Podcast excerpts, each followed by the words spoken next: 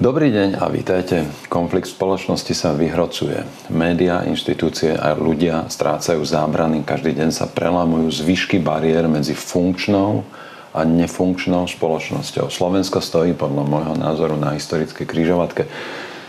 Otázka znie, či posilní svoju túžbu po vlastnej zodpovednosti a slobode, alebo či sa ľudia nechajú zlomiť propagandou založenou na falošnej cnosti. Počúvate podcast Dr. Igor Bukovský o výžive, zdraví a živote. Vítajte v dobrej spoločnosti. Už vyše 30 rokov vám podáva zaujímavé, podnetné a dôveryhodné informácie o výžive a ľudskom zdraví. Každá časť nášho podcastu prináša horúce novinky, pripomína staré pravdy a ponúka inšpiratívne myšlienky a zamyslenia o svete okolo nás. Vypočujte si jeho ďalší podcast, ktorý vás naštartuje a podporí v pozitívnych životných zmenách. Ďakujem za vašu podporu, ľudia. Ďakujem za to všetko, čo sa nám dostáva v mailoch, komentároch aj pri náhodných osobných stretnutiach. Často som dojatý z ľudskej dobroty, pozornosti a ochoty nie som len zlostný, smutný a zúfalý z ľudskej zloby, arogancie, tuposti a podlosti. Zažívam veľa krásnych chvíľ a zažívam veľa ťažkých chvíľ. Zažívam chvíle, keď mám naozaj pocit, že už sa ďalej nedá, že to nemá žiadny zmysel. Zažívam chvíle, ktoré to všetko otočia. A Patrím k ľuďom, ktorých veľmi ťaží. Situácia, do ktorej sa dostala naša verejná diskusia, uvedomujem si a vnímam vážne nebezpečenstvá, ktoré vyplývajú z obrovského konfliktu a bojím sa, skutočne sa už bojím o budúcnosť spoločnosti, krajiny, o, o našu budúcnosť aj o svoju vlastnú budúcnosť. Diskusia vraj skončila. Odkazujú nám to nielen politici a odborní poradcovia súčasnej vládnej koalície, ale hlavne média hlavného prúdu súčasnej vládnej propagandy. Nepripúšťa sa kritická otázka, argument ani pochybnosť. Dovolené a žiaduce je šikanovať, zosmiešňovať, zastrašovať a nálepkovať. Dovolené je už vlastne všetko. Ak kto si rozhodol, že jeden človek alebo nejaká skupina ľudí sú nepriateľom spoločnosti, tak spoločnosť, teda iní konkrétni ľudia, majú právo na nepriateľa útočiť, zautočiť. Najprv slovne, potom aj fyzicky. Ak o niekom tisíckrát povieme, že je to fašista, rasista, hoaxer, vaxer, antivaxer, dezolát, niekto nakoniec pochopí, že dostal povolenie k útoku. Dajme teraz bokom zo pár tých inokedy celkom múdrych a skúsených novinárov, ktorí v tejto dobe podľahli toxickému skupinovému mysleniu a dajme bokom aj zástupy rôznych písalkov, autorov, blogerov, diskuterov, ktorí bezdôvodne dostávajú mediálny priestor len preto, lebo hovoria to, čo sa dnes patrí hovoriť. Teda ak chce človek dostať nejaký štátny grant alebo výplatu, nestratiť prácu či dôstojnosť kamarátov ani svoj súkromný biznis. My všetci my všetci sme zanedbali vzdelanie, myslenie, diskusiu aj pravidlá. Zanedbali sme pokoru aj morálku, pretože ak odmietneme ten skutočný zdroj morálky, ktorý prevyšuje každého z nás, nielen každého z nás, ale aj súčet, aj súčin všetkých ľudí, ktorí kedy žili a budú žiť, tak pokora. Pokora potom naozaj nedáva vôbec žiadny zmysel a morálka sa stane iba situačnou hrou. A potom príde zákonitý následok. Tí, ktorí nastavujú nové pravidlá morálky nám, teda vám aj mne, ich sami nedodržiavajú alebo si príležitostne vytvárajú opäť nové situačné pravidlá vlastnej morálky. Kto? Politici, novinári, nevolení funkcionári štátu, aj zamestnanci štátu, ak je však morálka subjektívna, teda každý si ju môže definovať podľa seba, a ak je navyše situačná, teda každý si ju môže upraviť podľa potreby v nejakej situácii, tak spoločnosť prestáva fungovať ako usporiadaný mechanizmus a mení sa na nebezpečný chaos. Ja viem, že som nepovedal nič nové, to len pripomínam k tomu, k čomu smerujem. Problém dnešného Slovenska, asi nielen Slovenska, vidím takto. Nositelia tejto vlastnej a situačnej morálky prevzali úplnú kontrolu nad verejným priestorom. Teda politikou, médiami, vzdelávacím systémom, zábavou, kultúrou aj sociálnymi sieťami. Kým jedna spoločnosť, kým jedna časť spoločnosti sa sústreďovala a ešte možno stále sústreďuje na konfrontáciu ideí, na súťaž myšlienok, na súťaž argumentov, na hľadanie najlepších riešení v diskusii, na hľadanie najlepších riešení v problémoch a snaží sa pritom pozerať na nejaký morálny kompas a to všetko robiť podľa nastavených pravidel, iná časť spoločnosti sa sústredila na zmenu pravidel. Vedia, že v súboji myšlienok a argumentov nedokážu získať podporu väčšiny, tak sa rozhodli za pochodu zmeniť pravidlá a robia to rýchlo a brutálne. Jedna časť spoločnosti sa usiluje o nejakú výmenu názorov a o súťaž ideí a riešení. Iná časť spoločnosti sa sústreďuje na zmenu pravidiel, ale myslím, že najväčšia časť spoločnosti sa sa v blaženom konzumovaní zábavy, žití náhradných životov a vymyslených problémov v bulváre či plitkých a hlúpých reality show a sitcomoch, pseudositcomoch, že táto najväčšia časť našej spoločnosti vlastne vplyvom týchto vecí už dávno stratila nielen svoju dôstojnosť a hrdosť, ale aj schopnosť rozmýšľať, argumentovať a konať, ba aj niečo strpieť v záujme vyšších ideálov. Ja si dokonca myslím, že Slovensko nemá definované skutočné ideály a nemá žiadnych verejne známych nositeľov takýchto ideálov, ktorí by ťahali našu spoločnosť hore. Takže nutne klesá mentálna, emočná, kultúrna, politická aj morálna úroveň spoločnosti ako takej.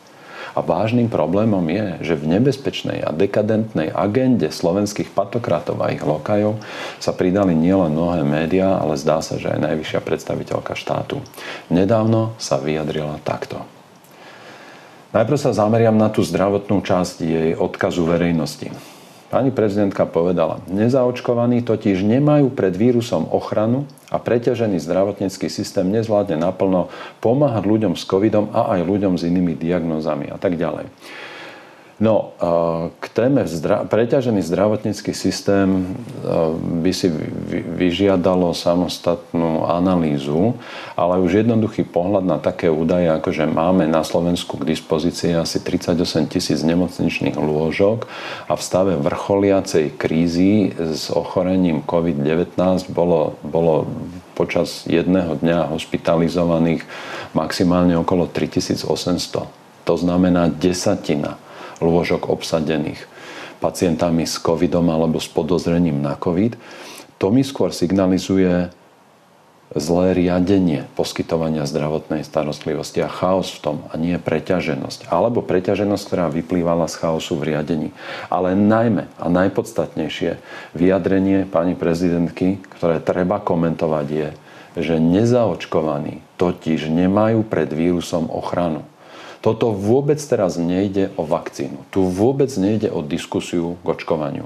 Len do tej miery, že hlava štátu vstúpila do nej takýmto, takýmto nekvalifikovaným výrokom. Pani prezidentka, vy často oznamujete, komunikujete, že sa radíte s odborníkmi. Ale ak tvrdíte, že ne, nezaočkovaní nemajú pred vírusom ochranu, tak sú potom len tri možnosti, ktoré vysvetlia takýto nekvalifikovaný výrok. Alebo ste si tých poradcov vybrali zle. Alebo ste nepochopili správne, čo vám hovoria. Alebo vás zámerne informujú v rozpore s logikou a s medicínskymi poznatkami. To vaše tvrdenie, že nezaočkovaní nemajú ochranu proti vírusom, rozhodne neplatí. Napríklad z dôvodu, že viac ako 60 ľudí prekonáva ochorenie bez príznakov alebo s veľmi miernymi príznakmi. Ak by nezaočkovaní, a to dokonca od od februára a možno už od jesene 2000, od februára 2020, dokonca už od jesene 2019, ako ukázali talianské prieskumy dochovaných vzoriek krvi odobratých dávno pred oficiálnym vypuknutím covidu, že ľudia už v septembri a veľmi pravdepodobne už v máji roku 2019 mali v krvi prítomné protilátky. Oficiálne talianské výskumy. Ak by ale platilo, že neočkovaný v tom čase nemohol byť nikto očkovaný, lebo žiadna vakcína nebola dostupná, nie sú chránení pred novým vírusom, tak by títo ľudia umierali všetci. A smrtnosť by nebola na úrovni 0,2 alebo 0,3 v závislosti od vekových kategórií možno 0,8 alebo 1 v závislosti od vekových kategórií a rizikových faktorov. Um, Ďalej, prekonanie koronavírusovej nádchy vytvára protilátky, ktoré sú vo väčšine prípadov, odhaduje sa vo väčšine, odhaduje sa, že v nejakých 40 až 60 prípadov sú dostatočnou ochranou aj proti novému koronavírusu. Čiže ak ľudia v minulosti prekonali kontakt s koronavírusom, ktorý spôsobuje nádchu, mnohí majú dostatočnú ochranu aj voči novému typu vírusu. Okrem toho je tu bunková imunita, okrem toho je tu vitamín D, okrem toho sú tu také ochranné faktory, ako je optimálna hmotnosť, optimálny krvný tlak, nízky chronický zápal alebo neprítomný chronický zápal v organizme, optimálna hladina cukru a tak ďalej a tak ďalej. A toto všetko chráni tých 99,5% ľudí, ktorí prekonali COVID aj bez očkovania, do, dovtedy, kým prišla vakcína na svet. To znamená, že neplatí vyhlásenie, ktoré vy ako hlava štátu vypúšťate do obehu, ktoré je v rozpore s medicínskymi faktami, že nezaočkovaní nemajú pred vírusom ochranu. Myslím si, že by bolo na mieste položiť vašim poradcom aj tieto otázky. Prečo sa oficiálne a screeningovo netestujú protilátky proti vírusu SARS-CoV-2? Prečo sa vyšetrenie protilátok neprepláca ľuďom rovnako ako testovanie pomocou PCR testu, hoci je testovanie protilátok lacnejšie?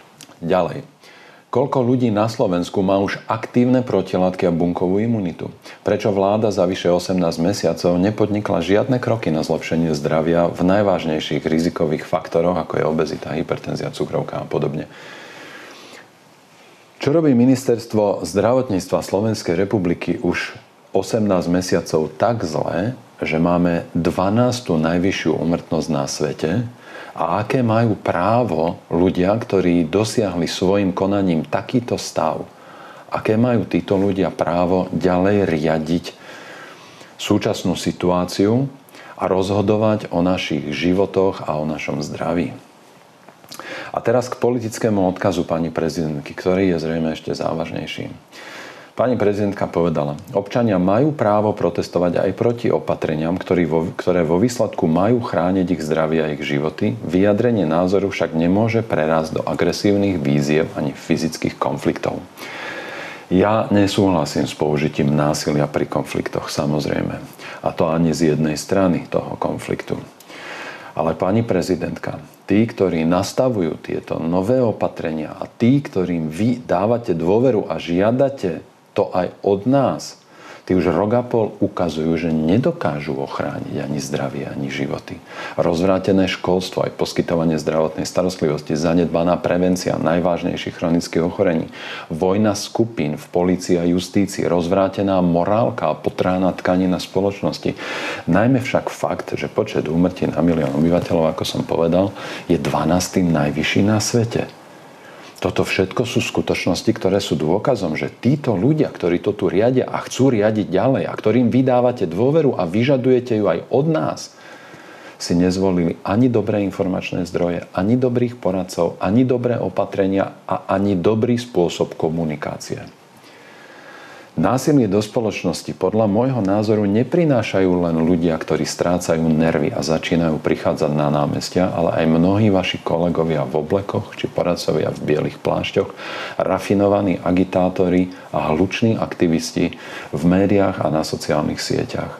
Naozaj je problémom iba fyzické násilie? Prečo sa ozývate iba teraz a iba proti prejavom násilia zo strany tých, ktorí sú zúfali alebo sa cítia znásilnení a ponížení nositeľmi tej situačnej morálky? Prečo sa neozývate k sústavnému právnemu násiliu, ktoré páchajú členovia vlády a parlamentu na ústave a zákonoch Slovenskej republiky a na súkromných životoch ľudí, na občianských a ľudských právach? Prečo sa neozývate voči psychickému násiliu, ktoré páchajú médiá na verejne známych osobnostiach aj na verejnosti samotnej? Záplava dezinformačných článkov, osobných útokov, difamačných označení a tvrdení, verejné útoky za rozdielne názory. Toto všetko nevadí? Ak sú pravidlá, normy a zákony neustále vynúcované nerovnomerne a nevyvážene, vedie to najprv k neistote a nespokojnosti. A o to horšie, ak ide o situáciu vážneho spoločenského konfliktu. Ak môžu niektoré skupiny ľudí alebo, alebo ľudia samotní neustále unikať dôsledkom porušovania týchto noriem a zákonov a nestane sa im nikdy nič, nikto sa nemôže čudovať, že určitá časť spoločnosti sa začne domnievať, že normy a pravidlá vlastne prestali platiť. Ak sa však títo ľudia, ktorí začnú porušovať pravidlá pod vplyvom presvedčenia, že ak pravidlá neplatia pre tých, neplatia ani pre mňa, ak sa títo ľudia znovu presvedčia, že pravidlá platia stále a zase iba pre nich, k čomu to vedie? Ak sú za porušovanie pravidel vždy trestané iba určité skupiny ľudí a iní ľudia iné skupiny ľudí nikdy, a najmä sa to deje často alebo stále, spoločnosť sa nakoniec stáva obeťou hnevu, vzdoru a vážneho konfliktu. Pozrime si prípad, ktorý je podľa mňa teda dosť zrozumiteľný. Na prvom zábere uvidíme, ako prezidentka Slovenskej republiky udeluje štátne vyznamenanie pánovi, ktorého média titulujú vedec Pavlovi Čekanovi. Prezidentka Slovenskej republiky udeľuje Pavlovi Čekanovi štátne vyznamenanie Rad Ľudovita Štúra druhej triedy za mimoriadne zásluhy v oblasti vedy, najmä v oblasti vývoja a výroby testov na vírus SARS-CoV-2. A na tomto úrivku e, z relácie projektu Veda pomáha uvidíme toho istého pána Čekana, ktorý diskutuje a predkladá svoje názory na iných ľudí a predkladá svoje verejné výzvy. Žijeme v demokracii kľudne, nech sa, ne, nech sa nedajú zaočkovať, kľudne môžeme, však ja budem predávať PCR testy, však ja práve takýmto ľuďom ďakujem. Veď, veď a, a to hovorím ako šéf biotech firmy, nefarma firmy. Nech sa páči, kľudne, nech, nech tu máme COVID aj v 2022 a ja budem ďalej predávať PCR testy. Ja im, ja, im, ja im fakt budem ďakovať. Ja verím, že ten, čo to teraz napísal, v júni môj PCR test proste bude na ňo použitý, lebo ten COVID bude mať. A ja sa na to teším, ďakujem mu, proste zarobí mi 5 eur a ja sa strašne teším z tohto. Čiže, čiže a presne takto postupne ich budeme proste dávať dole z internetu, vôbec z bežného života, jednoducho budú chodiť zaruškovaní, náhubky budú mať, nebudú môcť cestovať. A ja sa budem z toho tešiť. A znovu ďalší PCR test na ďalšieho a jeho možno kamaráta, ktorí pri pieve si povedia, že vedia viac o tom COVID ako my všetci dokopy.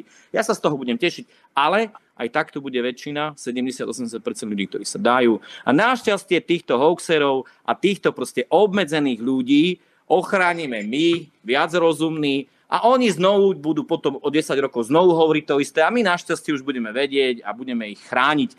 Teraz to poviem za seba. Ak by som podobné veci povedal ja, alebo niekto iný, kto je dnes médiami šikanovaný, tak by to bol klinec do rakvy a NAKA by už zase vylomila nejaké nové dvere. Lenže v našich podmienkach, ktoré nastavili nositelia situačnej morálky, dostal takýto človek štátne vyznamenanie. Štátne vyznamenanie.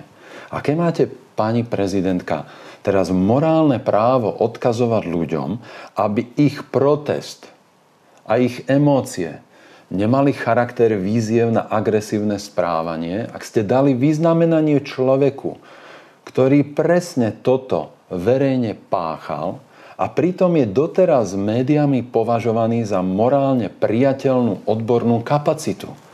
Toto sú, a toto je len jeden prípad.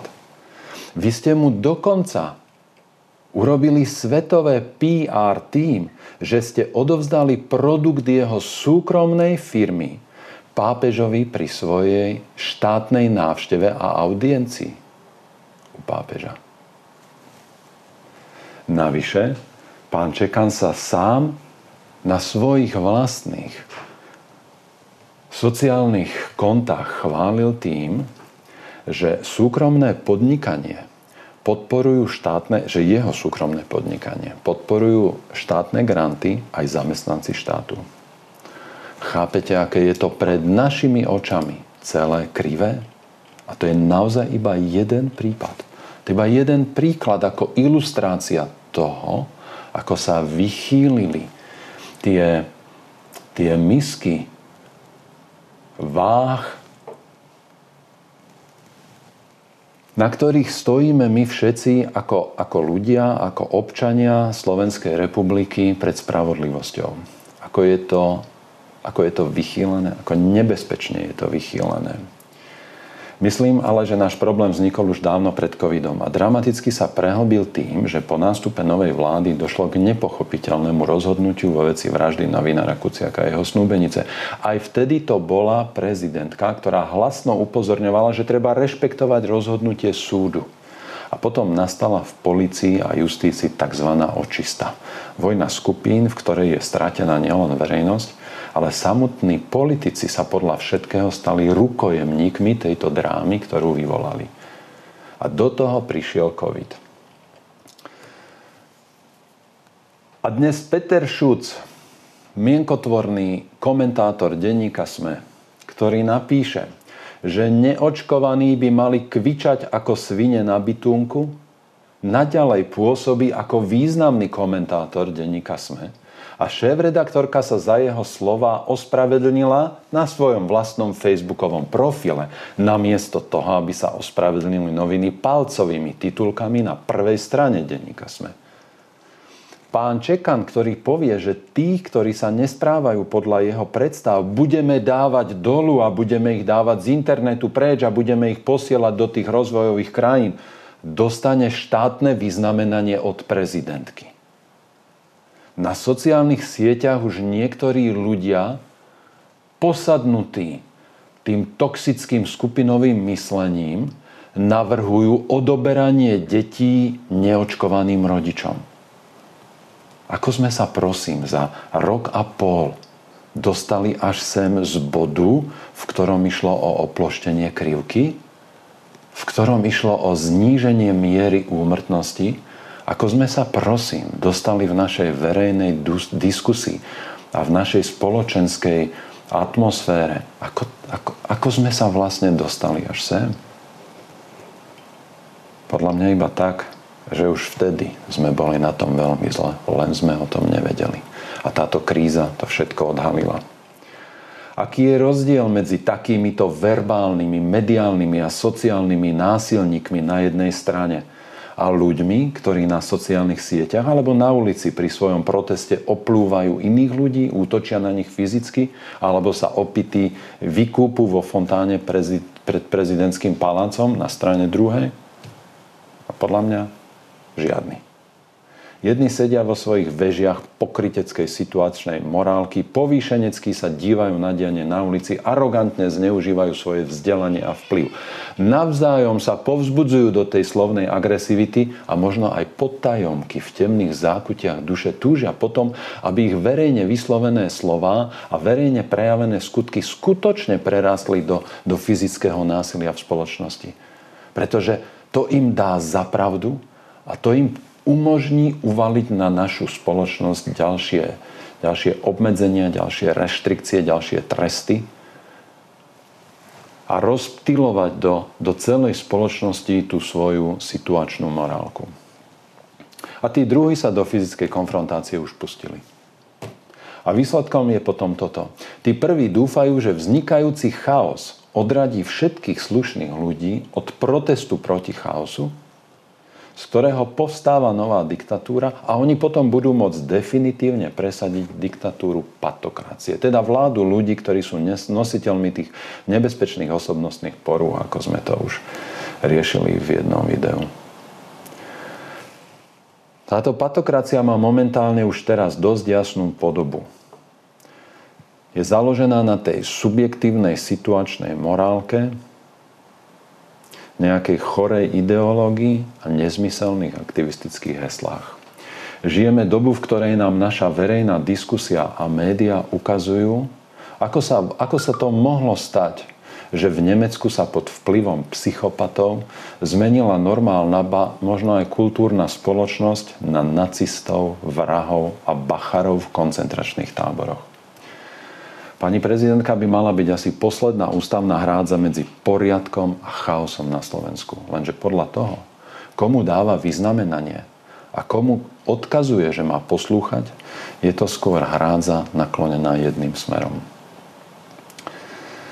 Máme ešte nejaký čas a máme ešte nejakú civilizovanú možnosť zastaviť nebezpečných patokratov v našej politike a v našich médiách?